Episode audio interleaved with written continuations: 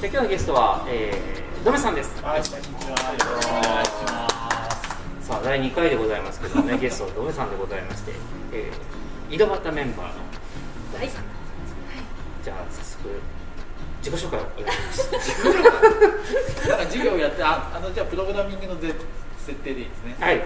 じゃあえっと毎週火曜日えっと夕方5時半から。ここ井戸端で子ども向けのプログラミング教室を開催しています新田目と申しますよろしくお願いしますお願いします。お願いします。さあプログラミング講座毎週火曜日やってますけども、えー、実際どういうことをやってるんですかね？あそうですね、はいこれはあのソニーさんが出している、うん。えートリオっていうちっちゃいロボットがあるんですけどそれをあのカードを組み合わせて、えー、と動かすっていうのを、まあ、ちょっと遊びながら子どもたちが楽しんでもらえるような作りになっています、経験させていただきました。ですね。そうですね。はいありがとうございますはい、えっ、と8歳の長男がですね、普段はもうなかなかじっとしてないんですよ。もう すぐにうろうろしてしまうんですけど、もはい。う集中した時間でずっと遊び続けていました。結構向いてるなと思いました、あありがとうございうんます。自分のペースで進められるっていうところもすごくいいですよね。なんか伸び伸びと、次こうなるんじゃないかなってなんか割と失敗を恐れずというか、うんどんどん挑戦していたので後ろから頼もしく見ています。そうですねその失敗するのが多分一番大事なところだと思ってるので、親とかがこう口を出してこうこうだよって教えるんじゃなくて、うんうん。自分で失敗して初めて、あそれで気づいて、ん。でそれをやっぱ自分で修正するっていうところが、うん。一番学びにつながるかなと思ってるのでもうどんどん恐れずにチャレンジしてほしいなって思ってどんどんチャレンジしてましたか？してました。やっぱりなんかこう、家でそれをなかなかさチャレンジをさせる機会もないし褒める機会もないんですよね。男でも割と怒っていることが多いというか 注意することが。多いのではいあの頼もしく感じましたし、はい、すごいあこれから残ってこうなるとなんか未来が見えた気がしました、あのあのこうパズルのなパズルみたいにこう組み合わせていくっていうのの中で特になんか大事なポイントみたいなのってあるんですか？えーっとね、やっぱりその、うん。自分の手で触って組み合わせるので、うんうんうん。そのさっき言ったその試行錯誤がすごいしやすい。あ、なるほどなるほど。間違えてもすぐ組み替えればいいので実際にこう、ね、キーボードとかいきなり使ってプログラム組むと、まあ、なかなかそこにとっつきにくくてその試行錯誤のところまでなかなかいかないんですけどあれだともう始めてすぐにうんうん試行錯誤できるようになってるので、うんそこはすごくいいなと思ってうん。なるほど。結構先の方に行くと難しくなっていきますよね。そうですねあの自分も解けないやつがありました マジですか？ノリさんもそうじゃないですか？えーありましたすだいぶだなそれは。ごい難しいのありますね途中で、えー特にそそっかそのそのなんか途中最初結構割と簡単じゃないですかこうま、っすぐ行きましょうみたいな一はい歩二歩みたい始めと終わりが決まっててみたいな感じなんですけどあの中でなんか一個こうガラッとこう変わる場所ってなんかあります？かこう難しさ。難易度がこれ一気に上がるなみたいな。多分作った人はそのだんだん難しくっていうふうに作ってるんでしょうけど、やっぱその受ける側からするとその、意図したところがよく分かってないので、うん。急にこう突然難しいのがやってくるっていうのが23箇所ありますね。二三箇所あります、はい。なんかでもこれまでのページできたっていう自信があるからなんか難しくなったからって諦めないんですよね。あできる絶対できる俺って思って挑戦してくれるなるほど。ねしキャラクターが途中途中で変わるのでうん。全然飽きずにうんなんかその挑戦を受け入れるというか。そうですね。はい。絵本形式にこうなってるからそっかそっか。先のお話が見たいというか次はどうなってるんだろうっていうので割とこうなんかまだ動いててゴールしないのに次のページをめくろうとする。なるほど子たちが確かに結構いっぱいいて。確かに確かにまあそれがいいなと思って、うん。はい。で私がまだ息子しかいないのでちょっとわからないんですけどうん。浩平さんがあの男の子は絶対の自信がある何かわからないけどってああそうですね。言われていたじゃないですか、うん。それが本当にプログラミングにも生きているのかなっていう、なんか知らないですけどなんかちょっと難しいことをやりたがる。そうですあれなんですかねあのこう3段目から飛べたら次階段3段飛びしたら次4段目飛んで5段目チャレンジして怪我するまでやめないやりませんはいあれとなんか似てますよねこうでも分からなくなるまでとりあえずもうとりあえずガンガンやってみるっていう男の子なんか知らないけどうんすぐ競いますよちっちゃい子俺の方が俺の方がすげえっていう競いますはい友達がなんか自慢してきたらそれより上をできて俺はできるっていうのを必ずかぶせてくるじゃなんですかかぶせ問題そうですね。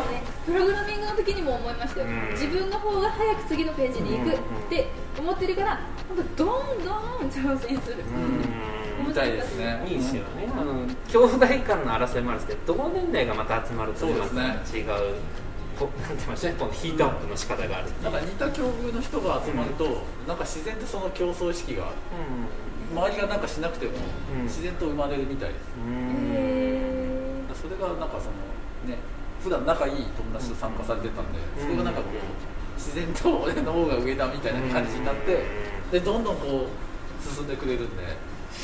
大事ですよねけどなんかね、その運動じゃ勝てないけど勉強じゃ勝てないけどこれじゃ勝てるみたいななんか一個できればやっぱねその意義が出てくるので自信になりますよね。自信になりますからね。そういった意味でこう他方のことにチャレンジしていくっていうことは非常にいいですいいですね。あとやっぱ人と一緒にいるって大事さも感じましたなんかこの一人で家でしていたらここまで進まないと思うんですよ、途中で飽きて、うん。友達と競うとか。なるほどなるほど、はい、やっぱ集団の中でこう、どん。どんどん人が伸びていくんだなって思いました、ありますいやあとマミさんのテーマでもありますけどそのママの癒しっていう意味でも、そのドメさんがもう完全に預かってくれる。ってドメさんとそのプログラミング講座がすごいその時間子供が集中してくれてるおかげでそののんびり間はねコーヒーいただける感じですそれもなんかその一つのテーマいや本当そうで。すようんうんまさにママの癒しの時間にもなってる。っていう小さい子供がいるとねお母さん本当に休む時間ない。ので、そういう時間せめてそのやってる1時間の間だけでもなんかゆっくりコーヒーでも飲んでもらえればっていうでゆくゆくはねその火曜日のところをちょっとこうまた違う形で発展させたいっていう。そうですね。いやそのお母さんがゆっくり時間を過ごせるみたいなところをちょっとうん強めにというか、ちょっとこうあれなんていうんですかねあの学校終わった後にこう集まる。学童みたいな。学童学童学童学童みたいなあのことを火曜日そうですね、まあ、そこまでね。うん。お子さんの。いいんですいや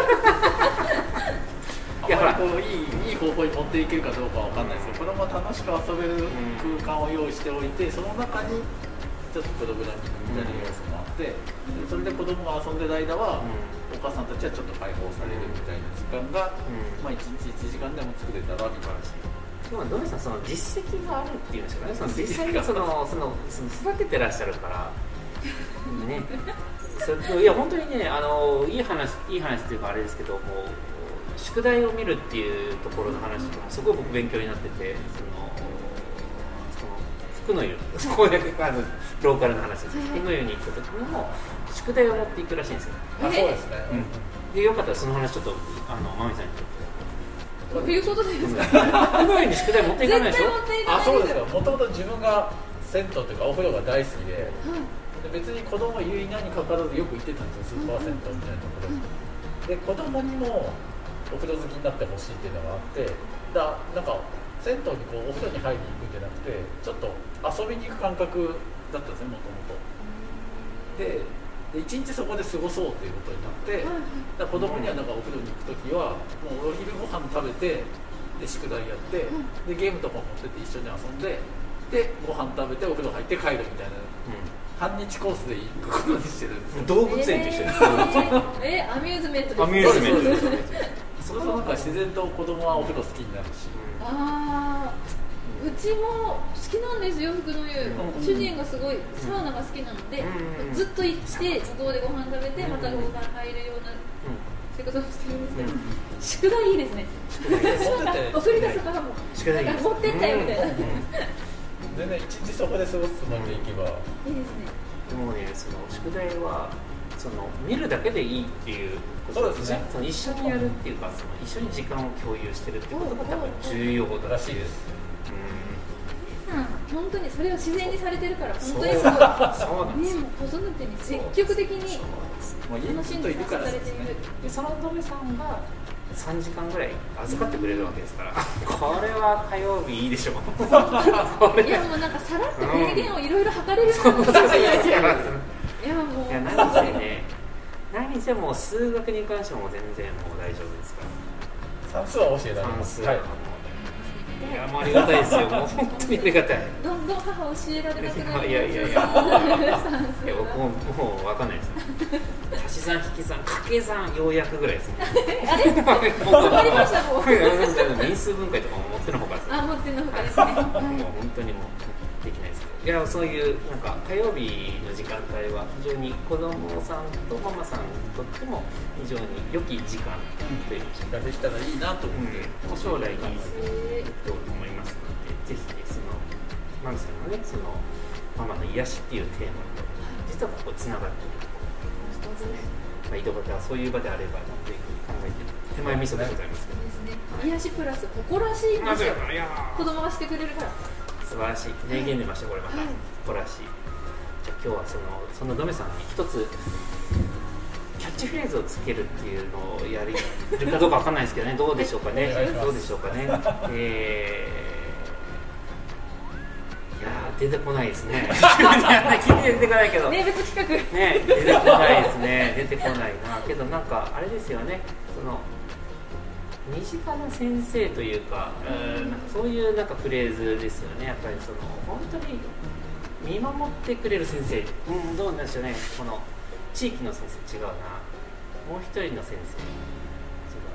なんかそんな感じのフレーズなんですけどニュアンスとしては。うまく出てこないですけど。放課後のパパ。あいい。いい。いいかも。それいいかも。放課後放課後先生。放課後先生放課後ドメさん。